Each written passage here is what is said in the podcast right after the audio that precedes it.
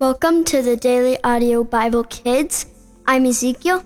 Today is the 22nd day of November. We're getting closer and closer and closer to Thanksgiving.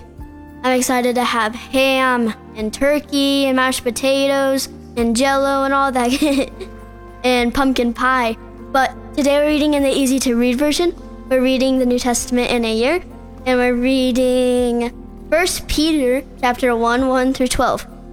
Greetings from Peter, an apostle of Jesus Christ, to God's chosen people who are away from their homes, people scattered all over the areas of Pontus, Galatia, Cappadocia, Asia, and Bithynia. God planned long ago to choose you and to make you his holy people, which is the Spirit's work. God wanted you to obey him and to be made clean by the blood sacrifice of Jesus Christ. I pray that you will enjoy more and more of God's grace and peace, a living hope. Praise be to the God and Father of our Lord Jesus Christ. God has great mercy, and because of his mercy, he gave us a new life. This new life brings us a living hope through Jesus Christ's resurrection from death.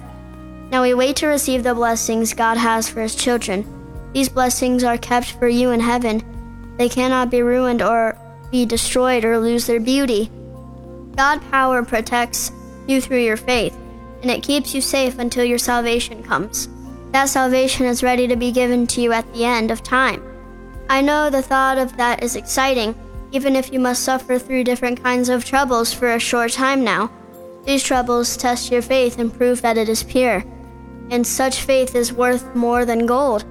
God can be proved to be pure by fire, but God will ruin when your faith is proven to be pure, the result will be praise and glory and honor when Jesus Christ comes. You have not seen Christ, but you still love him. You can't see him now, but you believe in him. You are filled with a wonderful and heavenly joy that you cannot be that cannot be explained.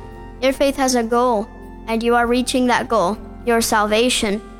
The prophets studied carefully and tried to learn about the salvation.